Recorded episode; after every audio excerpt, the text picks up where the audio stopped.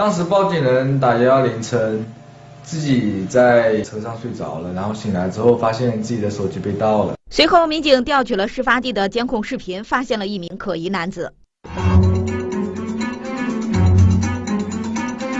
这名身穿迷彩服、头戴红色帽子的男子骑着电动车靠近面包车的副驾驶位置，停留了近一分钟后才离开。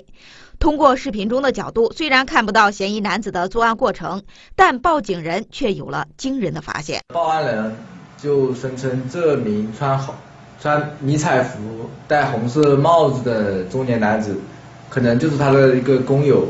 得知这一情况，民警很快找到了嫌疑男子潘某，并将其抓获。自己家楼下的一个储藏间里面找到了这部被盗的手机。呃，直到我们把他抓获到派出所，期间经过了六个半小时，潘某也没有主动跟报案人进行过任何的联系。据了解，被盗的是一部 OPPO 手机。潘某在得手后，不但关了机，更是将手机藏了起来。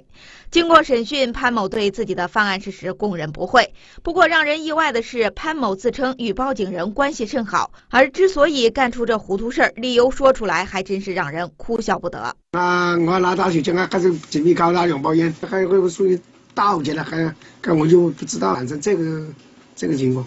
这个完全开的太过分了，以后再也不用犯重这个问题。